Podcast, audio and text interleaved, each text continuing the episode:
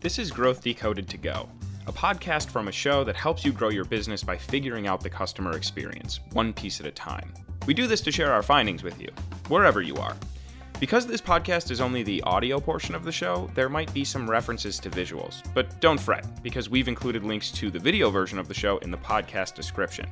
All right, let's get into it. Ah, hello, fine people of the world. Welcome to the season one finale of Growth Decoded, the show that aims to teach you things about things that improve the customer experience and grow your business. I'm your host, Ernie Santarelli, and we've got a great show for you to close out our first season. Now, at the beginning of this season, we introduced you to Plantasia, who didn't even have a name way back then. Now, back then, both Plantasia here and this show were just a sprout, full of potential. And over the course of the season, as we have grown and gained knowledge, Plantasia has grown and gained height, leaves, stems, roots, and all the other accoutrements that accompany a growing plant. And here Plantasia is today. Boom. And here we are. Now, we might not have the immediately apparent features of growth that Plantasia has, but here's what we do have we have knowledge of several aspects of the customer experience. Things like marketing software, customer experience automation, marketing automation, sales CRM, landing pages, integrations, abandoned cart, Facebook custom audiences, lookalike audiences, email analytics, and today we'll investigate email subject lines. Now, don't you worry, we'll be back with season two in just a few weeks, and a little later on today, you'll get a sneak peek at some of the topics that we're going to cover throughout next season, topics that you helped us choose from your feedback. So, thank you, Grow Team, for your support, for your feedback and suggestions for your interest in the show. We'd be like week one Plantasia without you. Now, throughout this first season, we've encountered a few themes as they pertain to the best practices around these topics that we've covered, how they improve the customer experience, and how they help you grow your business. Now, remember, any business is a good business if you do business, but if you want to do more business, there are a few things that you can start with. First, know your customer. Know them like they're your best friend. Know who they are, know what they do, know which problems they have that you can help mitigate, alleviate, or eliminate. Know the questions that they want answers to and know where they go to find answers to those questions. Know how they talk. Know the words that they use. Talk to them the way that they talk. Answer their questions and meet them where they are. Now, this brings us to our second main theme expectations. Everybody's got them, including and especially your customers. Now, part of knowing your customer is knowing what they expect and managing those expectations. Can you deliver on them or do they need to be recalibrated? If you can meet and exceed your customer's expectations, then they have a good experience. But if you can't and you don't tell them why as soon as possible, then you mismanage their expectations and they have a bad experience. Well, the difference? Everything. The average consumer tells around 15 people about a positive or negative experience. Now, that's the difference between having an energized group of people acting as the world's best sales and marketing team for you or against you. And in a world where the average consumer trusts online recommendations as much as personal recommendations, you definitely want them working for you, unless you don't, in which case I'm not sure why you're watching the show, but hey, by all means, do what makes you happy. Not only that, but the majority of consumers will stop doing business with a brand after a single negative experience. Your business processes are made up of what repeats, and it's worth getting the things that repeat right because those processes are going to drive the way that you communicate with your customers and your potential customers. This is especially true for the customer experience. Okay, on to today's topic email subject lines. An email subject line is the headline of your email. It's the first impression, the first battle you must win if you want someone to do something, and your chosen method of inspiring action is electronic mail. You've seen bad ones. You've seen good ones. You've seen some that don't have one at all. Some have emojis. Some use your name. Some are absolutely ridiculous. And some are in all caps assaults that make you feel like you're being yelled at. The questions that we want answers to, or at least some enhanced understanding to, are as follows. When it comes to getting someone to open an email, how important are email subject lines really? How do you write better email subject lines? Are there best practices or proven methods for this?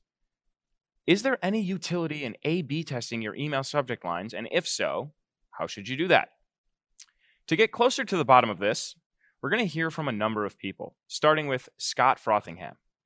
Let's meet Scott. Now I am joined by Scott Frothingham. He is the author of Instant Inspiration for Copywriters. He is the founder of Fast Forward Results. Uh, and he is a phenomenal LinkedIn follow for everyone out there. Um, lots of insight, knowledge bombs about copywriting and, and all sorts of things in that realm. Um, I, I, get inspired from most of your posts. Scott, I'm, I'm thrilled to, uh, to have you here. Welcome to Growth Decoded. Thanks, Ernie. Uh, good to be here. And uh, uh, always like to uh, to chat with uh, with folks like you, and then of course flog my book, which is uh, always a, an important an important thing for uh, for authors to do. Um, oh, yes. You probably want me to uh, start off with a little bit of background on uh, who is this guy. Yes, please do. I uh, I started out thinking I was a marketing genius, um, and marketing was my focus. I always wrote my own copy, and then somewhere along the line, I started noticing my copy was better than my marketing acumen, and I was much better at writing copy than I was at the overall marketing thing. So I, I sort of made a quick about turn and said, uh, now I'm a full time copywriter, and uh, that's uh, that's been an area that uh, a craft that I enjoy, that I love, and uh, and uh, since uh, since that point, I've been much happier in my career. Oh, well, perfect. Uh, it seems like you're the, you're the right guy to talk to about today's topic, which is email subject lines. We'll also be hearing from some of our past guests as well as pulling some insights and hot takes from additional sources. So let's get into it here. How important is the email subject line? Well, according to a study by Invesp in 2021, 69% of email recipients report the emails as spam after reading the subject line. Now, research by Opt-in Monster in 2020 revealed that 33% of email recipients opened emails because of catchy subject lines.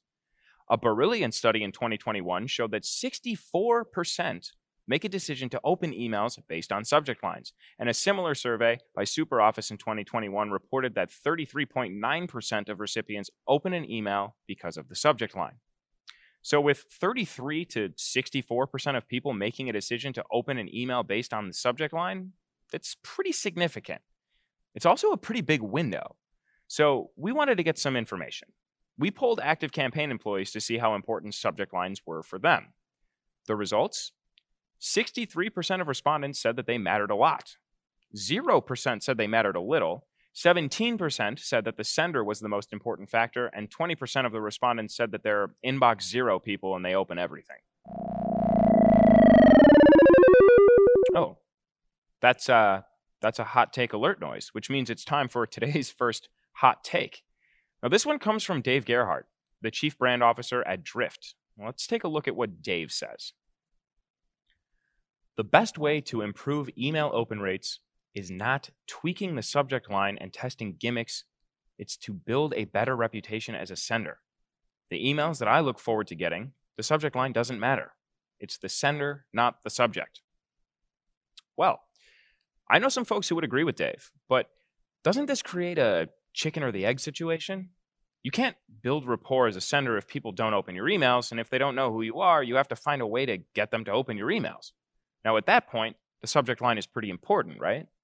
And what about for new subscribers who may have only just been introduced to you? You've got to win them over a few times before you become a trusted sender, in which case your subject line has to grab some attention for you. Let's see what Scott has to say. Um, so I guess we'll kind of just start off with how important, in your opinion, is an email subject line? Um, does it does it actually matter? Does it have a significant impact on whether or not someone opens the email?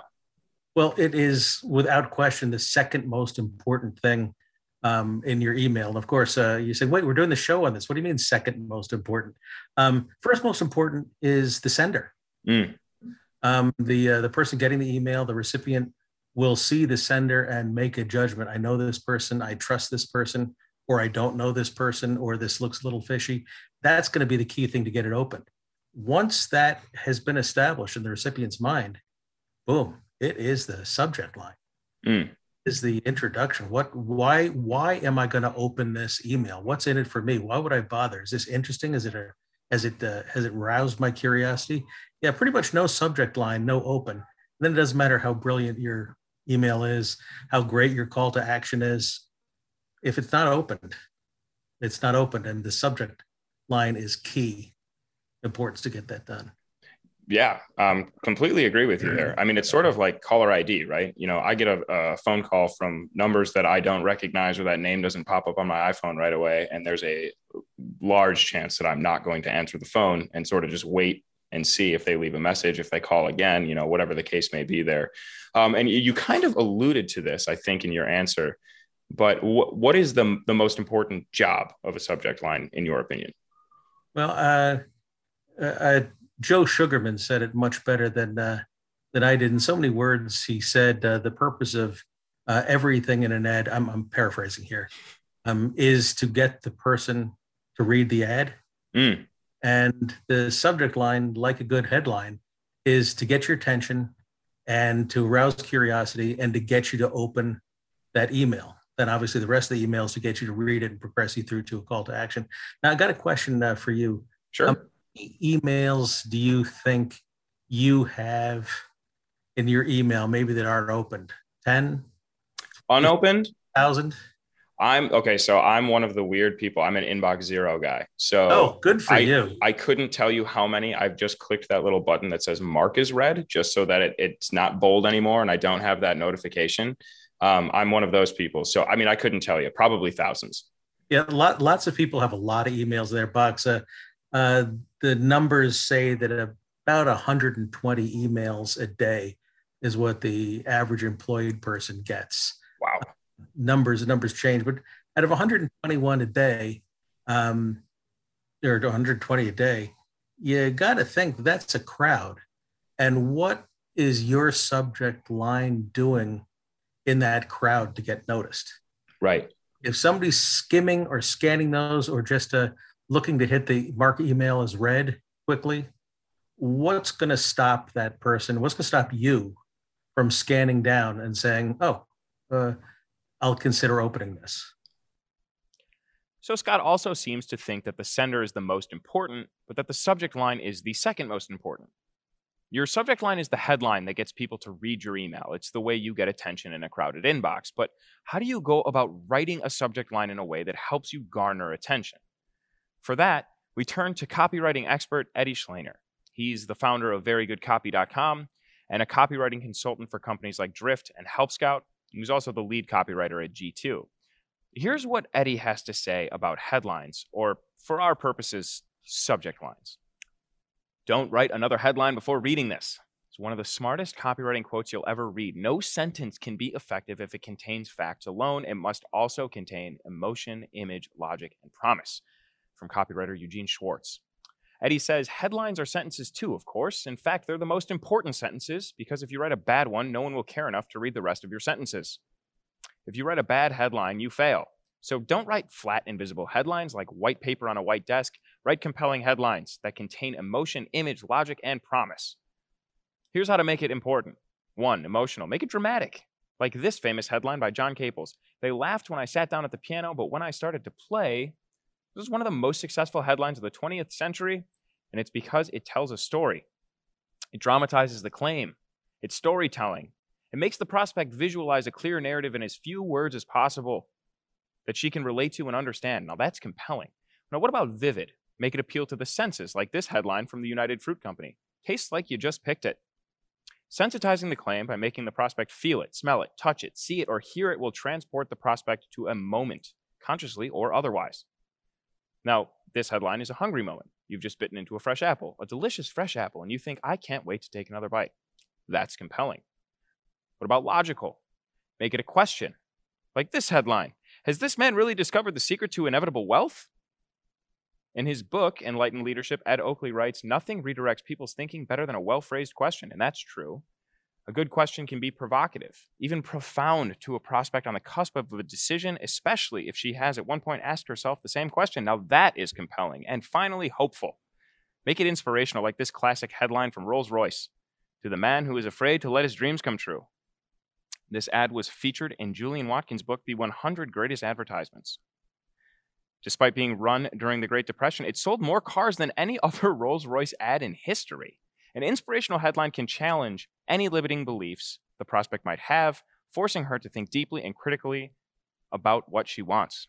Life, after all, is a constant battle between what we want and what others expect of us. It's a perennial fight transcending generations and cultures. Woo! There's some gold in there. Shout out to Eddie, who, like Scott, drops copywriting insights and inspiration like that on LinkedIn daily and for free. Okay, so there are some different ways to write subject lines, but let's hear from Scott on the actual process of writing a subject line. So I, I, it's not the first time that I've heard the comparison of an email subject line to an ad headline be made, and I think you know in in many ways they're almost exactly the same thing. And so I've also heard that a headline or a subject line is maybe the most difficult piece of copy to write. So, one, would you agree with that? And then, two, how do you kind of approach writing a subject line? Do you have a, a process or a strategy for that? Um, my my writing a subject line is very similar to writing a headline because of, of all the areas we touched on. Um, I go through uh, pretty much a three or four step process. Um, first thing I've got to do is I got to ask myself, okay, why am I sending the email? Right. What do I want to have happen? What what is the purpose of this email? So the first one is is answer that question, why? Why am I doing this? Second thing I've got to consider before putting pen to paper is who am I talking to? Um, because um, like good ads, um, if you talk to everybody, you're going to reach nobody if you talk to a specific person or a specific group of people, um, you can then communicate with them properly and get some reaction. So, uh, why am I sending it? Who am I talking to? Um, as I start getting into who, it's uh, what, what do they care about? So if I've if I've limited my audience to a specific group, what does that group care about? Is there a, a pain point? Is there something they're stressing for? Uh, um, uh, I sometimes refer to that as uh, as the gas. What does this person want to grow, avoid, or solve? Mm. Um, now that I've got that, I've got a pretty good handle to start. Then I take a deep breath and I think about matching the voice of the brand. Because if you're writing for a a plastic surgeon, um, maybe a funny or joke uh, subject line isn't going to be appropriate. Right. Uh, so uh, the the the uh, brand voice becomes important, and then I start writing like crazy. I usually write about twenty uh, subject lines, um, and then after I've written all those, I uh, I remind myself that uh, about half of these are going to be read on a mobile device. And so I either get rid of those that I can't shorten to about seven words or less, or I uh, I see what I can do to get them down to uh, to seven words or less. Then, um, and this will open up a new uh, new uh, category. Um, then I pick the best three, and then I use those uh, three for uh, for A/B testing. Wow, that is a pretty comprehensive strategy. There's a lot of a lot of gold in there. Um, that's that's fantastic. I love those questions that you ask yourself. Um, specifically, the one about does this match the brand voice? Because this is something that has come up in in multiple episodes that we've covered is how do you manage or match the expectations of your audience? Because that's sort of what customer experience is really all about. Like are you setting up the expectations and delivering on them or are you doing something, acting in a way that completely misses the mark in terms of what your customers or potential customers are expecting from you. So I really like that point. Um, it just seems like that is kind of permeated through all of the different aspects of the customer experience that we've investigated so far. So that is uh, it's great to hear that that it um, you know is is part of your process as well. Um, I definitely well, want to get it. Oh, go ahead. It, it also uh, opens up um, an important part of the uh, of the relationship of the subject line to the uh, to the content, which right. is better be a relationship there. Mm. Don't don't don't get my attention and arouse my curiosity with a subject line, and then I start reading the content and I don't see the relationship between the uh, the content and the subject. If I've asked a question, answer the question and answer it quick. If you said, um, uh, "Do you feel you're spending too much money on dry cleaning?" Um, I don't want to open up and hear about what kind of dry cleaner you are. I want to hear about how you're going to save me money, and I want to hear about it fast. Right. All right. So Scott gave us some great best practices when it comes to writing a subject line that's actually going to get opened. So first, ask yourself some questions. One, why am I sending this email? What's the purpose of it? Two, who am I talking to? Who is my audience? Three, what do they care about? What's the gas? Or what do they want to grow, avoid, or solve? How do you match the voice of the brand? And then he writes 20. He picks three and then tests them. Now, we're going to get into the testing part in a little bit, but for now, let's stick with the process. Let's look at that first question. Why are you sending? What's the purpose of the email? There are different types of emails, right? We've divided them into four main categories. First, there's the announcement, the special offer, the discount. State the announcement, make it fascinating. Your list quality is going to help a lot here, but also be clear about what the announcement is. Don't get too cute or too clever. In copywriting, clarity beats cleverness every time. Then there's number two, and that's the resource delivery email. Tell people what they need to do. You got to manage their expectations. Things like uh, action required, or resources inside, or confirmation needed. Next, you have the reactive email. Now, these are usually straightforward, but you can make them exciting. Things like an abandoned cart email, uh, recaps from your app's usage. Maybe if your recipient completes an action, like uh, a course, um, they make a payment or a purchase, you want to send them a confirmation. And finally, there's the newsletter, the content, the email blast. Now, this is where you have the most freedom and probably what you're most curious about. These four buckets have a lot to do with what type of subject line you're going to write. Remember, we have to manage expectations. What is the expectation that you're setting with the subject line? What is the content of the email actually going to deliver?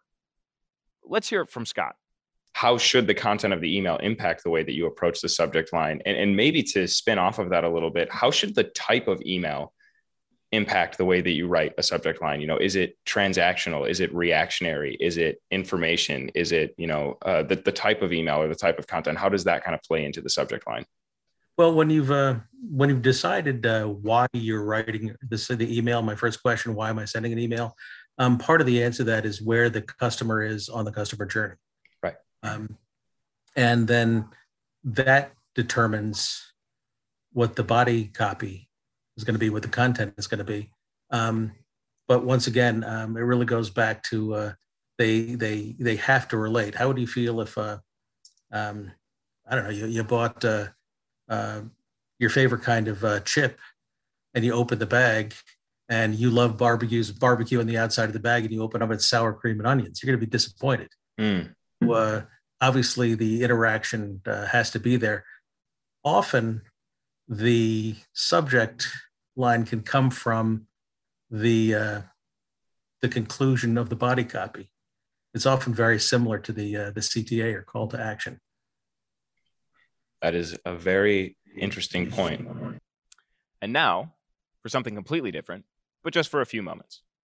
We're going to turn our attention to the future, to Growth Decoded Season 2, and you're going to get some quick hit tips on topics that we'll cover more in depth next season from our wonderful guests and co hosts, Jamie, Tabitha, and Shiv.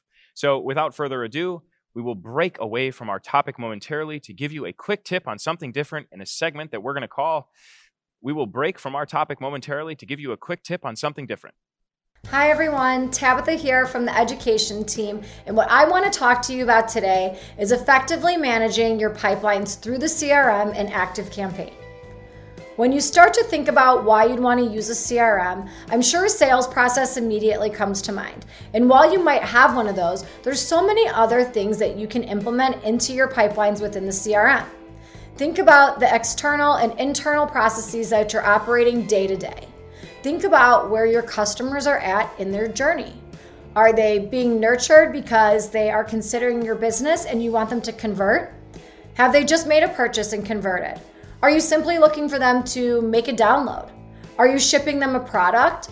There's so many different things that you can do that will help you meet your customers where they're at. And setting up your pipelines to reflect the processes that you're operating will allow you to track to those more successfully. As you define those pipelines, what you're going to be able to do is break them down stage by stage. We talk a lot about at Active Campaign how staying organized and implementing a process before you dive into the software, software is the key to success. This will help you start to break down what your actual stages are and build those organizational factors into your pipelines. As soon as you start building and seeing all of your puzzle pieces to come coming together, you'll find that all of your pipelines actually meet each other where the other one stops. Your processes will start to unite, and you'll find that your pipeline management has now become successful within the CRM of ActiveCampaign. There's lots of other tools that you can use to stay organized within your CRM, but building blocks of your pipelines and stages will help you get started successfully. Hope to see you soon to talk more about the CRM. Hello, everybody. My name is Shiv, and I'm here on Active Campaign's education team, here to talk to you about conditional content. Yes, I know all of you were really excited to chat about this, so we're excited to tell you a little bit more. Uh, so, conditional content is the idea that in a singular email, we can change different elements of that email to be seen by different people. That means is you don't have to build out two, three, four, five, ten different emails uh, to make things personalized. You can do that all in one singular email.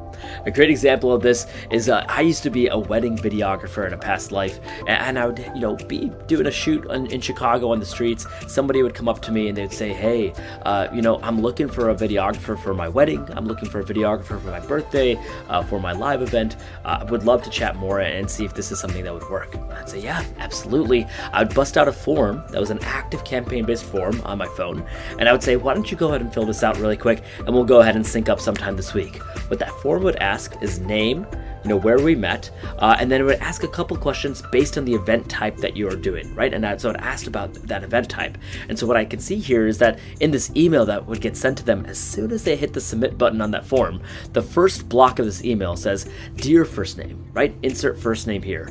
Dear first name, great meeting you at insert where we met here, right? Added a little bit of personalization to that first block. Everybody saw that block, but after that, you dynamically only saw the block that mattered to you based on what type of event you told me that you're doing on that form. And so here you can see this will only show if what videography services are you looking for equals birthday videography. If you select a birthday, I'm going to go ahead and say, hey, it sounds like that birthday party is going to be really fun uh, with a date coming up on insert birthday here. Let's aim to find a time this week to chat further. Uh, in the meantime, here's our birthday party pricing. Uh, this was different than if somebody said a wedding, in which case I would say, hey, congratulations on your upcoming wedding. Uh, I'd be honored to chat more about capturing this amazing day uh, with the date coming up on insert wedding day here. Let's aim to find time this week to chat further. And in the meantime, here's more information about our wedding pricing. So, conditional content can save you a ton of time and be incredibly valuable for you. Uh, again, I hope this was valuable for you guys and hope to see you on next time. Hey Grow Team, Jamie here to share some tips on how to plan a lead or a contact scoring system. So, first, you want to ask yourself one, what do you require? This is about the minimum criteria that a lead must pass to become a customer, such as their age or being in a regional service area. Two, who is your target market? Identify the qualities that your market usually possesses and work with marketing and sales to see how to speak to those customers. Three, who is your ideal lead? Uh, identify the characteristics of a perfect customer so those leads can earn a higher score, such as a certain size budget or an upper management decision maker. Four, you want to think about how do your customers behave? Um, you want to work on listing all possible behaviors that a lead can engage in and think about which of these are critical conversion behaviors or behaviors that your leads go through prior to becoming a customer. So, for example, email opens, email clicks, replies, um, social media shares, requests to contact, free trials, etc. Uh, five, you want to decide on a system. If you aren't exactly sure the kind of system you want to create, creating a straightforward 100 point system is usually the way to go. Um, then six, you want to distribute points. So create a maximum value for each category of actions and assign ideal behaviors to each of those actions. And then seven, you're going to refine and tweak your scores. So just iterate and improve over time. And that is how you start building a lead scoring system. So I hope that was helpful. And uh, thanks for joining us, as always, on Growth Decoded. All right. Wonderful. Thank you to our wonderful season one guest co hosts. Stay tuned for the full list of topics that we'll be covering next season, in addition to the topics that you just got quick tips on. But back to email subject lines. Scott has talked about curiosity, and for good reason. Curiosity plays into human psychology. It's a phenomenal motivational force to take an action, which means it's a great strategy to employ when coming up with your email subject line. Oh, another alert. And this one comes from Devin Reed, the head of content strategy at Gong, who also shares some great insights on LinkedIn and just started a great newsletter that you can sign up for called the Content Strategy Reeder. That's R E E D E R, like his last name. Let's see what Devin has to say about curiosity. Writing effective email subject lines is a superpower. Here's a quick tip for increasing your open rates drive curiosity. He calls it the mystery subject line. Now, the goal is to create curiosity that motivates your reader to open your email by clicking. They hope to solve the curiosity within the body of the email. You're specifically being vague to intrigue the reader. Here's some examples. This can't be right. Reader, what can't be right? I might be wrong. Wrong about what? Does this work for you? Does what work for me? Notice the question mark. It's designed to incite curiosity. But warning, you must deliver on the curiosity you create in the subject line in the body of the email. Otherwise, it feels like a manipulative gimmick to steal attention, aka clickbait. Try it today, inject some mystery into your subject lines, and you'll increase your open rates overnight. Right. Well, Devin's right. Asking a question is one of the best ways to create curiosity, but what are some others? Professor George Loewenstein wrote this paper back in 1994, and in it he outlines the five main ways that you can create curiosity. They are ask a question, start a story but don't finish it, make a statement that's unexpected, imply you have information that they don't, or imply that they have information that they have since forgotten. Now, this last one is infuriating until you figure it out seriously, think about all the times that you're watching a show or a movie and you see someone in it that you recognize, but you can't quite remember where you've seen them before. I'm convinced that that feeling is responsible for 95% of the direct web traffic to IMDb. Anyway, Scott and I talked about curiosity as well. Take a listen. Your opinion on the overall value or quality of a subject line. What, in your opinion, makes a subject line good? Um, does it get attention does it arouse curiosity mm. that's that's all i care about um, and if it does that well and then obviously that that translates to uh to open rate um there are uh there are certain things that i will uh look for and look against uh, look look look be upset about for example if i see uh, an email line uh, that is shouting has a lot of all caps, uh, an email line that has a lot of exclamation points. Um, those are those are red flags to me, and uh, and I'll say that's not a good one.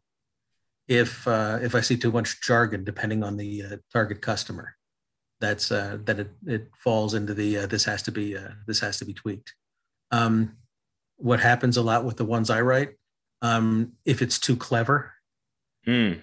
I sometimes say, "Wow, that's that's really clever," but I think uh, concise and clear will do the job a little bit more than clever. And guys like me tend to want to get uh, fancy and have fun, where sometimes um, the the question is, uh, "Do you feel you're too paying too much uh, money for auto service?"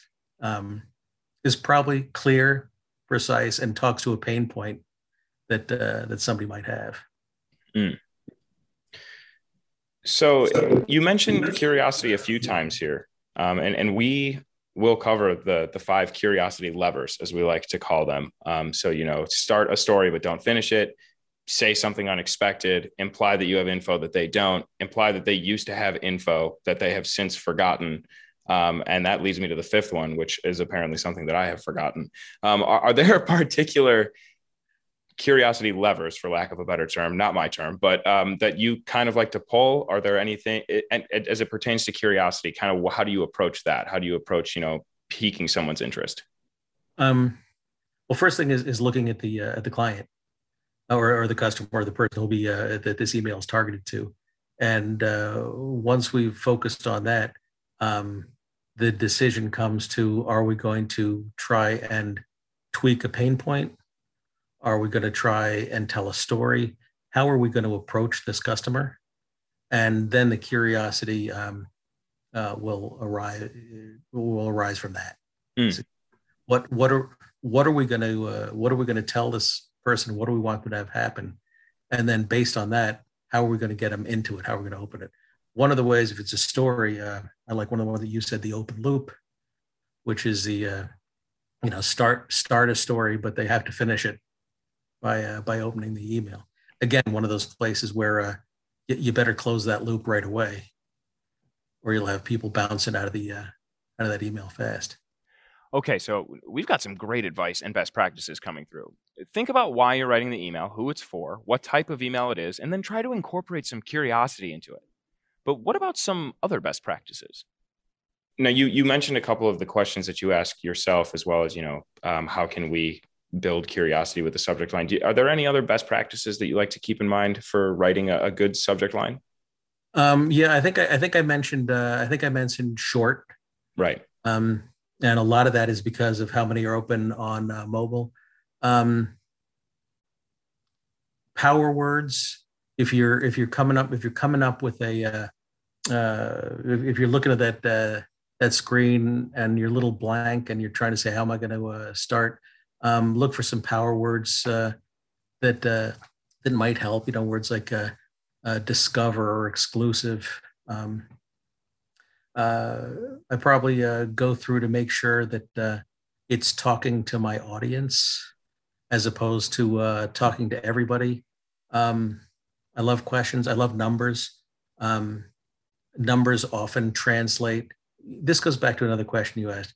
Once you've done a lot of testing, does some of that testing affect the way you write future um, emails, even for different customers? And yeah, some of the things do. And one of them is uh, consistently um, a number in a uh, in a subject line um, gets good attention and uh, and good uh, open rate. So uh, I look for uh, uh, an opportunity in, in, the twenty or so that I write to to have at least one that has a, a number in it. Oh, keep it short. Most mobile email providers begin to truncate the email subject line after just 60 characters use power words and numbers. Numbers tend to jump off the page. They're the next best thing to use if images aren't available. And power words appeal to emotions as well as curiosity. Now, back in our Facebook custom audiences episode, we talked with Melissa Love, a business owner out of the UK who specializes in WordPress website design and marketing consulting. Melissa had some great insights and experience with subject lines and determining which words worked. Check it out. I've now got a lovely marketing manager who's one of the best copywriters I've ever had, and she is phenomenal. You know, sometimes I read an email, I'm like, did I write that or did she? Ah, like she's that good. I, I don't know who, who which one of us it is anymore. So, um, so she will often set up a sequence, then I'll go in and kind of put a, change a few things. On a Friday, we have a Friday roundup email, we, and, and on a Monday, we have a Monday kind of mindset email, and we have a little competition see who can get the craziest subject line internally we have a little internal kind of office slack comp competition to see who can um, come up with the most outrageous that's, uh, that's fantastic. Lines, yeah. We actually have an episode coming up on email subject lines. Is there uh, is there one in particular that you can that stands out in your head as being particularly outrageous? Um, the one that's our all-time winner that's had, had the best um, was my cat caught a bat which is a true, and it's in brackets true story. That's right. the one that did work really well.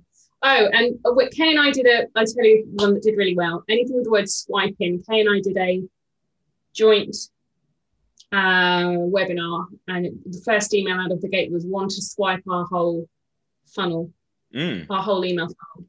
So that, that, that got a great open rate. So um, an outrageous offer or an outrageous story, story based incident uh, are, the, are the ones that work for us yeah absolutely i mean it just it builds curiosity right that's the yeah. the subject line is the headline and you got to make them want to read more somehow and usually that's make it irresistible for them to uh, to not click and read into that that's awesome thank you for yeah. sharing those that's okay well when we first started doing the friday one we called it the friday fix and um it was called the Friday Fix every week. And I thought, that's great. People will know to look out for it. And then when we started changing it to, you know, crazy stuff, people were like, we saw the open rate shoot up. So we were like, right, no more Friday Fix. That was a terrible idea. Mm. Awesome. Got to keep that in mind. That's that's great advice for anyone that's sending a newsletter too that might you know th- there's like a there's a certain element that's like you should have the content be expected but i think you know having the content coming at a certain day or maybe at a certain time might be expected enough but that uh, varying up the subject line is that's a great tip. Um well to, you can put, oh you can bookend it. So actually i think ours actually does say friday fix dash mm. whatever crazy thing The best subject line My cat caught a bat. Think about why. It starts a story and it doesn't finish it. It's unexpected. It creates curiosity in the sense that you have no idea what could happen next, so you open it because you have to find out. Melissa also said anything with the word swipe in it tends to perform well. Power words. Now, as time goes on and you keep these things in mind, you'll get better at writing subject lines, but what if you have a few that you really like and you're not sure which one to go with for a given campaign? Or, or what if you want to learn more about what really resonates with your audience and you want to learn fast? Well, that's where testing can come in. But how do you make that happen? You know what? Someone asked this question in the ActiveCampaign community recently, and you already know that Tim and Molly were on the case. Let's take a listen to our customer evangelist Tim and community manager Molly answer questions from the ActiveCampaign community. It's been a while. Make summer last at the garden. You can do this, Tim. These are actual subject lines from emails I've received in the past few weeks. You know what? I can do this. An email is a chance to send relevant, valuable content to your customers. But if your subject line fails, then the rest of your content doesn't even matter. Hi, I'm Tim from ActiveCampaign. And I'm Molly from ActiveCampaign. Today we're going to answer a question that asks Is there a way to do subject line split testing for each email within my automation? Yes, there is. Split testing is a great way to determine which subject line is performing best. And trust me, you want the best performing subject line. Your subject line is a major reason why someone does or does not open your emails. It's the most important part of your email and it also happens to be the hardest part to write. An effective subject line makes the recipient curious about what's inside the email. This makes them want to open the email and find out more. A great place to begin brainstorming subject lines that work is a subject line generator, like the free one ActiveCampaign provides. This simple tool suggests several subject lines once you choose a category and enter a keyword. These subject lines might be exactly what you're looking for, or they might serve as a jumping off point for further customization. Personalization is a great way to make your subject lines even more relevant to your contact. You can add personalized data like your customer's first name or even the product that they left in their shopping cart. This makes your subject lines more relevant to your customers and makes them even more likely to open your email.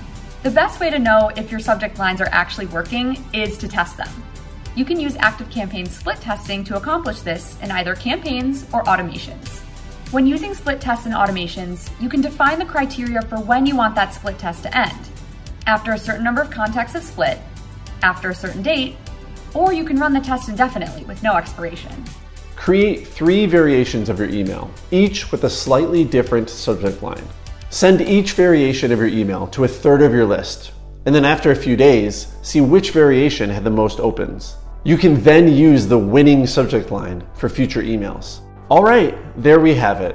We had a question from our community that we were going to answer, and, and we, we did. did. Great. There are a few different ways that you can A B or split test within ActiveCampaign, and we'll show you more on that in just a bit. But first, let's hear what Scott has to say about testing. I think a lot of people start off, you know, what is this email about? Okay, here's what my subject line is going to be. Maybe they just write it down and, and then get to the email body and uh, and completely forget to come back to it and maybe see if there's another better option.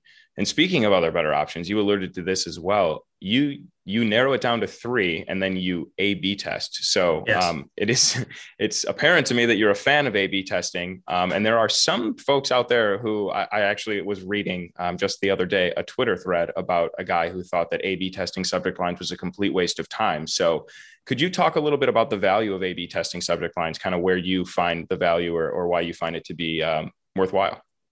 Well, the ability to test any kind of advertising or marketing is uh, is key. Mm. Uh, I, I, once had a boss who used to say, uh, uh, "It's not what you expect; it's what you inspect." And the reason I'm sold on A/B testing is every time it seems I do A/B testing, the subject line I think is going to kill usually comes in as the least uh, productive and, and lower lower performing subject. Mm. Those things. It's a it's almost like a personal joke with me where I I look at it and say I love this. It's gonna die. I, I do think I do think uh, we can research things to death, um, and I do think we can take it too far. And I do think that when we get excited about, oh, this performed 0.024% better than the last one, take a deep breath um, and and and don't get too far into it. Uh, uh, I, I, I worry about losing some of the uh, some of the uh, the feeling and emotion by over testing. Mm. I do want to see what's working. Um, I also often uh, uh, uh, do that with uh, with lead magnets, where I'll send them to a totally uh, separate page, and I'll see that the, the, the copy on one page, the headline on one page, the positioning of the uh, of the call to action button makes a difference. Mm. We we have to remember we're not just uh, we're usually not advertising to ourselves. Right. Yeah, that's a very important thing to keep in mind. I think, and and to the point of the you know people only writing one subject line, I think that that is that's probably where that falls in that that fallacy where it's like, well, this is going to work for me. I would open this email. Then you kind of just go from there. Important to remember, you're not sending this email to yourself. Sometimes you can get too close to a campaign or an email and you forget that the people you're emailing don't know all the same things you do or feel the same way.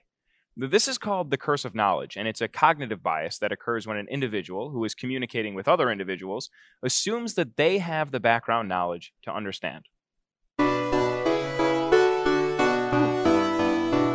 Another hot take noise. What's this one? Jacob Sappington, hot take alert. A B testing campaign subject lines is stupid. Full stop. Jacob Sappington coming in with an absolutely blistering take that says testing campaign subject lines is a waste of time. He's not the only one who thinks so. Jen Havice, founder of Make Mention Media and author of Finding the Right Message, spent a summer running A B tests, and the results changed her mind on the entire practice. Here's what she had to say in a blog from Copy Hackers. Jen writes The upside of reliving losing tests is that we all get to benefit from a teachable moment or someone that someone else had to suffer through. Whether winners or losers, those case studies leave you, or at least leave me, with the sense that testing is the ticket to actionable insights. Develop a hypothesis, craft at least one treatment, implement a test, and start rolling in the hard data. But it's impossible to run a test on a website that has low traffic, low quality traffic, and or low conversions. No surprise, right? Everybody knows that testing takes lots of good old traffic, but testing platforms casual dis- casually disregard that critical point. How on earth is a non Amazon business supposed to test everything when you can barely test your homepage headline and reach confidence? Thanks to low traffic, we had to abandon testing on more than one site when our month of experimentation was up. I'm sure I'm not the first person to be frustrated by this. Small growing businesses are super screwed when it comes to testing. A B testing can feel like you're riding a roller coaster after eating one too many chili cheese dogs. You need to monitor your tests regularly, but not too regularly. You've got to check in to know what's happening with your tests and if they've reached significance, but I quickly learned that checking in daily can get really frustrating.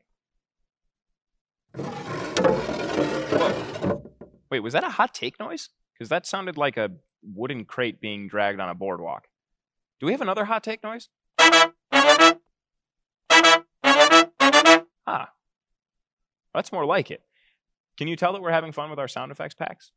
Now, this hot take on testing comes from Joel Klettke, conversion copywriting expert and founder of Case Study Buddy, our featured guest on episode five when we investigated landing pages. So let's hear from Joel. You, you talked a little bit earlier about testing and, and kind of pitting two things against each other.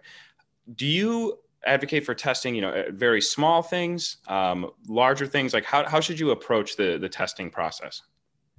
testing is a crutch for a lot of people and that might sound funny coming from someone in the conversion space like there's always the refrain like well a b test it and the reality is you probably can't mm. most companies probably can't if you're not doing thousands of visitors and hundreds of transactions over a, a very tight time period hitting statistical significance can be impossible very yeah. hard that doesn't mean though that you shouldn't test at all um, the, the less i would say the, the the amount you test is kind of determined by two things. Like you can tweak small things. Let's call some things tweaks and some things big tests. I think every company should take like bet wild swings against each other.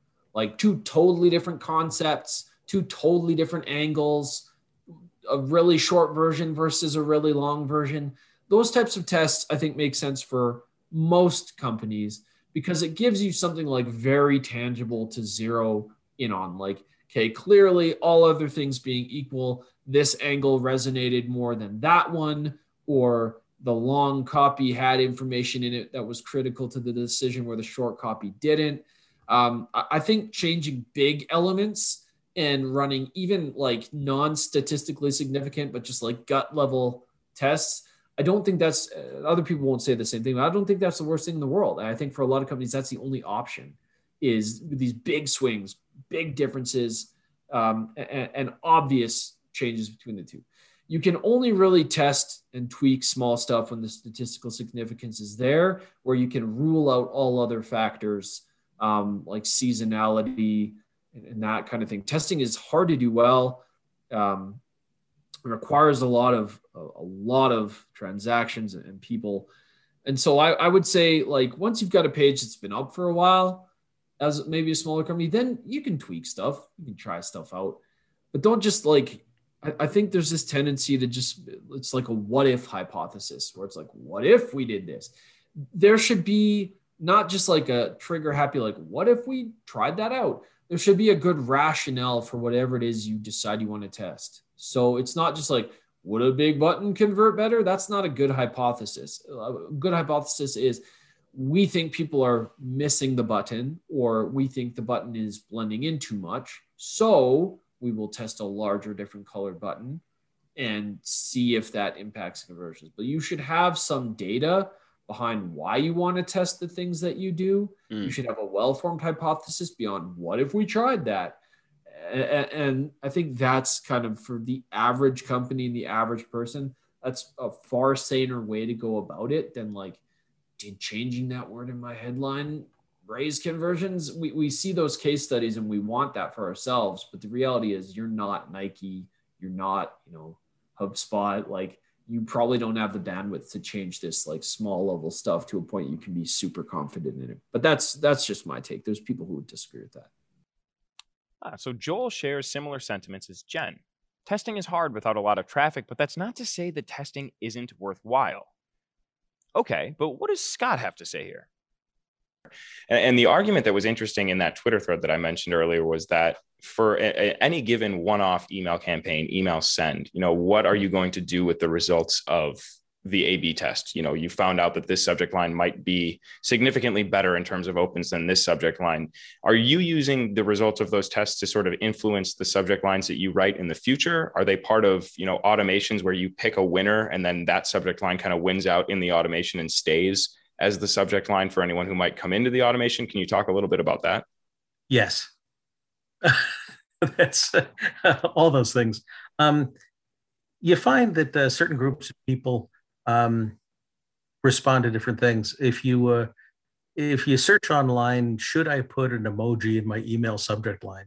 I haven't done that, but I'm guessing you'll get hundreds of responses, um, and some will say always put emojis in your email subject line.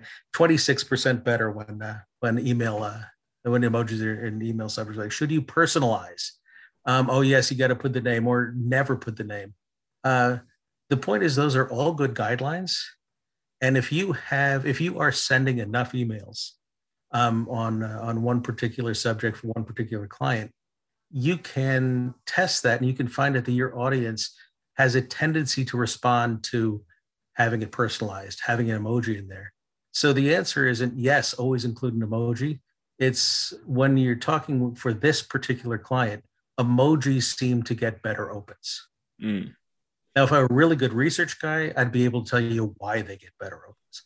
I don't know. A lot of it is you take your best guess, you see what performs, you do that, then you test that one against other things, and you start finding out that one style, one particular uh, uh, type or technique um, impacts that audience a little better than others. Gotcha so in the case where it's not you know a one-off email campaign but it might be something where you're or in the case of a landing page you know you, you're thinking about picking a winner that's going to stay you're going to choose it it's going to go that way and it's going to stay that way for a given amount of time how long do you let those tests run for before you're you're able to say you know this option a clearly beats out option b and option c it uh, it depends on the uh, on the size of the list and the uh, frequency of uh, of emailing. Uh, there are some smaller clients who it's um, you know it might take a year to just start coming up with things like okay we seem to get better response when we personalize it. Mm. There are other folks, and you get pretty instant uh, results when you're talking about uh, email, just like in social media. So you can make some adjustments a lot faster than in the old days when you were running full page newspaper ads and uh, and uh, and had 50% of your budget on TV. Uh, you can make those adjustments. Right. You can. So it really, a lot of these answers um, come down to depends on the uh, on the client one of the tough things to do is if, for example, you have a welcome email sequence um, uh, for onboarding, and your first one does very well, but usually the first email you send um, in a welcome email sequence is usually the best response you're going to get out of any email you ever send. Mm. So you send it and you really like how it performs. And then you start thinking, well, should I mess with this? should I take a chance? This is working.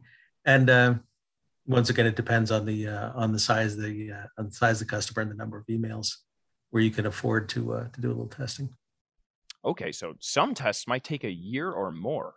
And the idea is always to be better than you were last time. You'll have more information, more ideas about what works and what doesn't.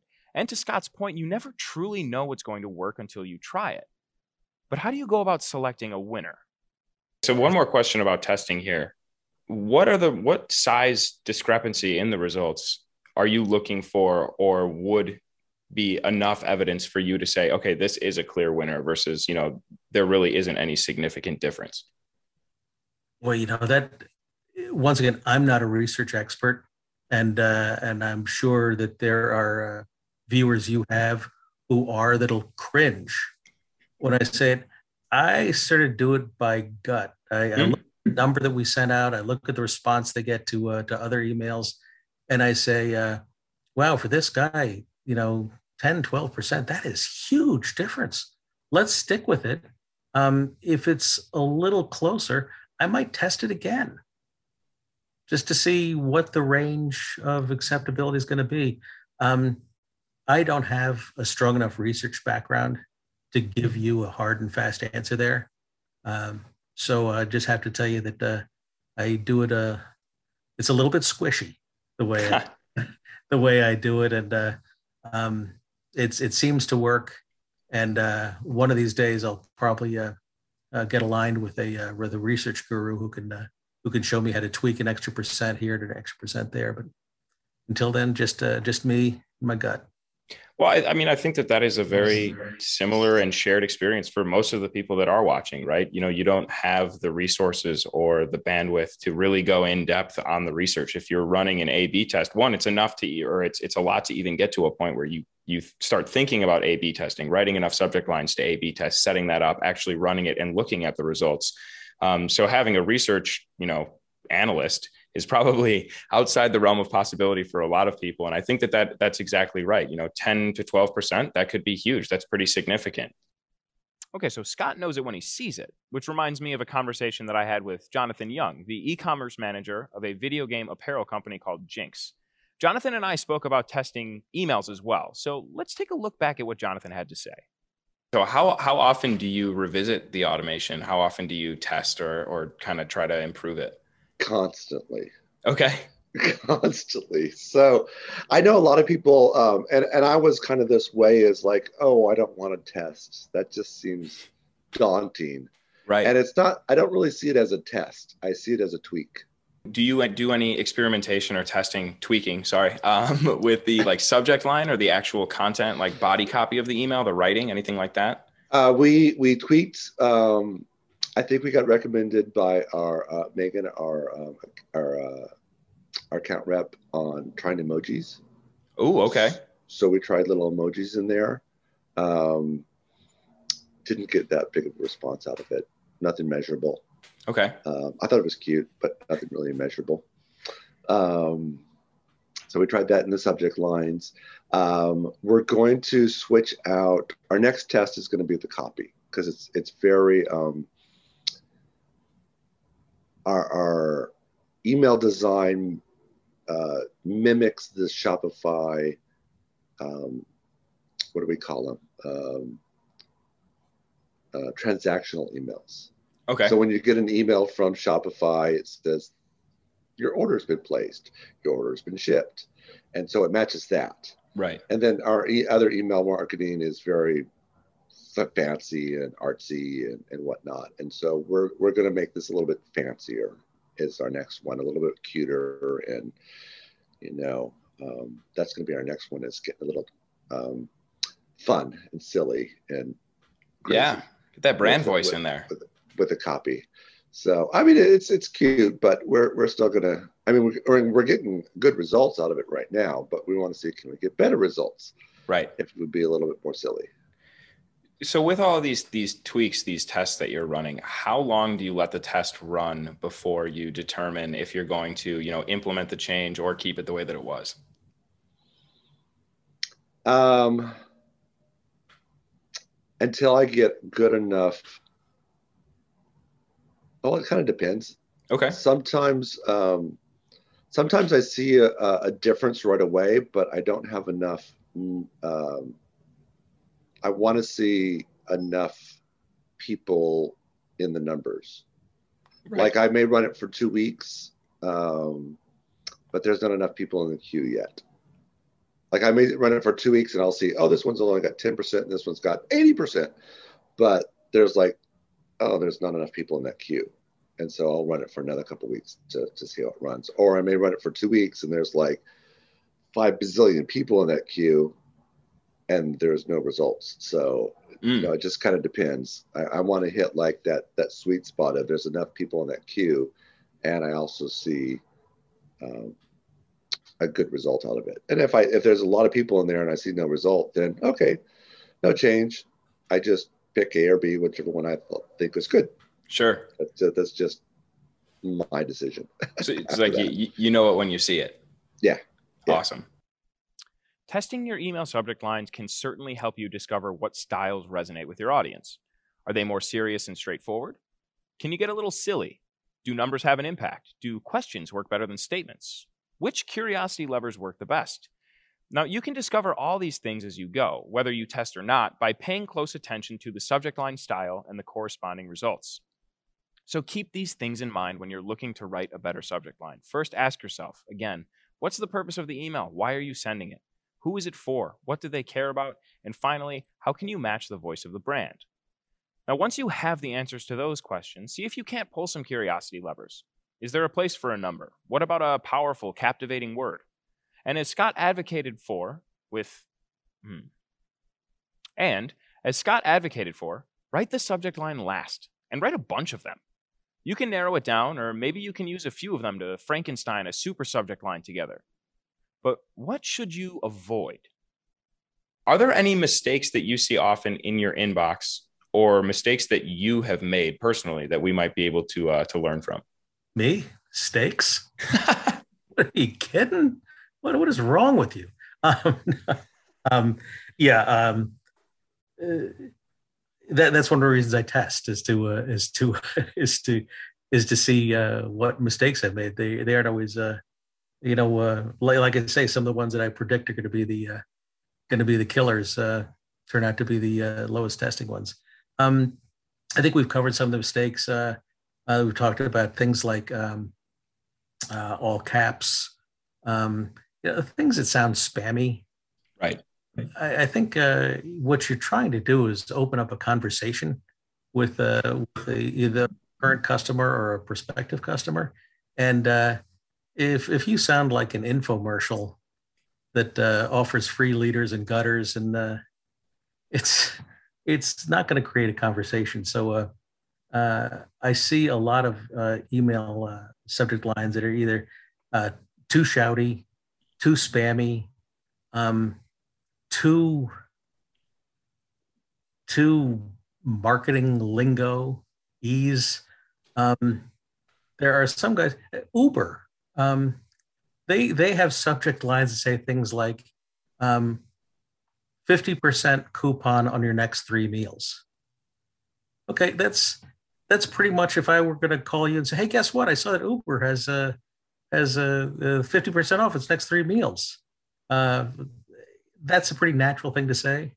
Um, those folks who get into heavy advertising speak, um, I think, create a barrier that uh, that doesn't make it easy to uh, open a conversation. Sometimes mm. simple and clear and concise um, wins the day. Well, there you have it. Avoid spammy words like free or fast cash or don't delete. Don't include multiple exclamation points and make sure your caps lock button isn't on. Aha, the final hot take of the episode, and this one comes from Scott himself. Let's see here. And and finally, here's a, the last question. We've kind of talked about some of the hot takes. You should always include a, uh, an emoji in your subject line. You should you know all the different advice that you might see or the subject line doesn't matter at all it's it's more about what's in the email or it's more about who it's coming from do, do you have any what they would call hot takes regarding email subject lines yes as Ooh. a matter of fact i do um, all the above and, and uh, you know me i could go on for hours and come up with more stuff but uh, the one thing that uh, i see people don't do enough and i think is important to think about is um, think about your preview text or your pre-header. I know that's not necessarily part of the subject line, but don't repeat the subject line in that uh, in that preview text or or, uh, or a pre-header. Um, extend it. Mm. Use that so it, it continues and and makes uh, makes the uh, email seem that much more uh, that much more uh, worthy of being opened um, you usually do have enough characters to take it to the next level. Too many times I see people um, repeating the subject line there, and that's just a uh, that's a uh, wasted opportunity. Great advice to close us out. The pre-header text can be a subject line extension or a, a second subject line that you can use to pack as much info as you can in. Your preheader is especially useful on mobile as it's much more prominent than it is in a desktop inbox. Now, we've covered a lot here, and, and one thing that's tough to do is A B testing. But here's the thing it doesn't have to be. And with tools like ActiveCampaign, you can automate it. And that is it for our show. And that's it for Growth Decoded Season 1. Thank you to Tim and Molly and Cody for their help on this episode and all of the previous episodes in Season 1. Thank you to our wonderful guest co hosts from season one for giving us a sneak peek into the topics that we're going to cover in season two. We are far from done. Season two is just a few weeks away. We have so much left to uncover and investigate for you all. So stay tuned for that. Uh, shout out to Dave Gerhardt, to Eddie Shleyner, to Jen Havice, to Jacob Sappington, and to Devin Reed for dishing out the free knowledge regarding subject lines. Thank you to all of our season one guests, but thank you to Melissa Love, Jonathan Young, and Joel Klettke for talking about email subject lines in the previous conversations we had. Uh, thank you to today's guest, Scott Frothingham, for his insights and expertise on writing good email subject lines. Here's Scott's book right here, Instant Inspiration for Copywriters. You can check this out on Amazon if you want to learn more from Scott and get some uh, some inspiration for writing better subject lines or just words wherever they appear on the internet for your business. And finally, Thank you, thank you, thank you to you for your support of the show. Again, keep your eyes out for more information on Growth Decoded Season 2. We've got a lot of great topics. We'll have a lot of great guests, more great content, more questions answered, uh, more best practices uncovered for you. So stay tuned. Until then, this is Plantasia. I'm Ernie. Thanks for listening to Growth Decoded to Go. For the latest updates on Growth Decoded and links to the live show, you can sign up to be a part of the Grow team at activecampaign.com slash events slash growth hyphen decoded.